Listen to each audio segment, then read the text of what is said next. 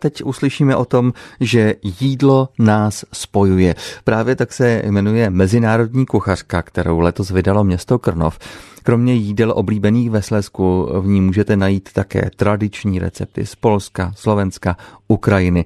No a o tom, jak vznikl nápad vydat kuchařku, se kolegyně Nadia Čvančarová dozvěděla od mluvčí krnovské radnice Dity Círové, která přidá také kulinářskou inspiraci na ukrajinské vareniky. Jídlo bývá pevnou součástí mezinárodních setkání, je takovým spojujícím prvkem.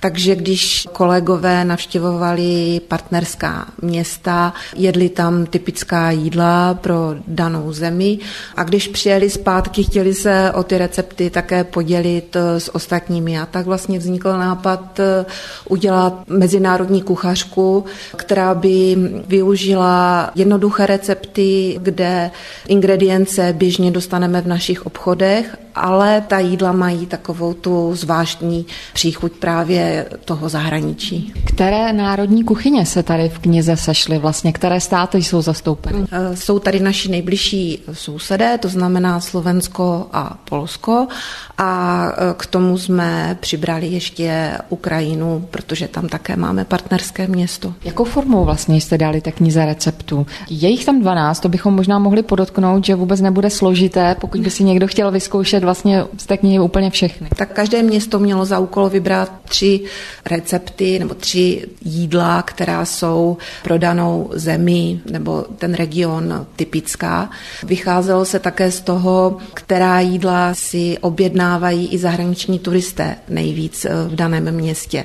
U nás, ať to může se zdát někomu úsměvné, tak skutečně, když k nám přijdou polští hosté, máme Máme to ověřené i od restauratérů. Ku podivu si objednávají smažený sír, což může vyvolat úsměv, ale skutečně ho mají rádi. Takže znamená, tu českou stranu zastupuje smažák, klasika. Ano, Dále potom guláš, tuší. Ano, je to guláš s knedlíkem a samozřejmě potom ještě pečená kachna se zelím. A z těch dalších receptů, z těch dalších cizích kuchyní, co vás zaujalo? Tak eh, z polské kuchyně to je bigos, holub chřipce a kroketky ve wafli s překvapením. Dále máme tady Slovensko. Mm, tak tam jsou brinzové pyrohy, polévka demikát a samozřejmě brinzové halušky, ty tam nemohly chybět. No a možná trošku méně známá bude ta ukrajinská mm. kuchyně. Tam naši přátelé z Nadvěrné vybrali pečení po huculsku, vareníky a boršč. A my si řekneme právě recept na vareníky. Kdybyste zalistovala,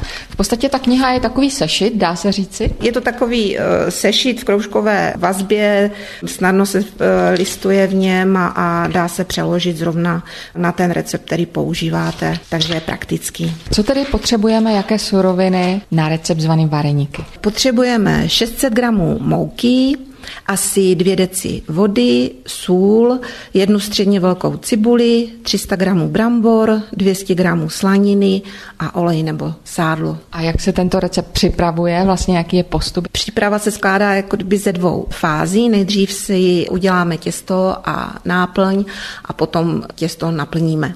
Nejdříve vymícháme mouku, vodu a sůl a vypracujeme těsto, které necháme chvilku odpočinout. Mezitím tím eh, si uděláme tu náplň, která je z uvařených osolených brambor, které rozšťoucháme a přidáme k ním do zlatova osmaženou cibuli a promícháme. Těsto potom vyválíme na tloušku asi 1 až 2 mm a sklenicí vykrajujeme kolečka, která uprostřed plníme bramborovou náplní. Naplněná kolečka těsta přeložíme na půl a důkladně slepíme vidličkou po obvodu. Následně Následně dáme vařit do vroucí osolené vody asi na 7 až 10 minut. Na talíři potom přeléváme vareníky do zlatova osmaženou slaninou. A dodejme, že recept na ukrajinské vareníky najdete v Mezinárodní kuchařce, kterou pod názvem Jídlo nás spojuje vydalo město Krnov. Zmluvčí krnovské radnice Ditou Círovou natáčela kolegyně Naďo Čončarová.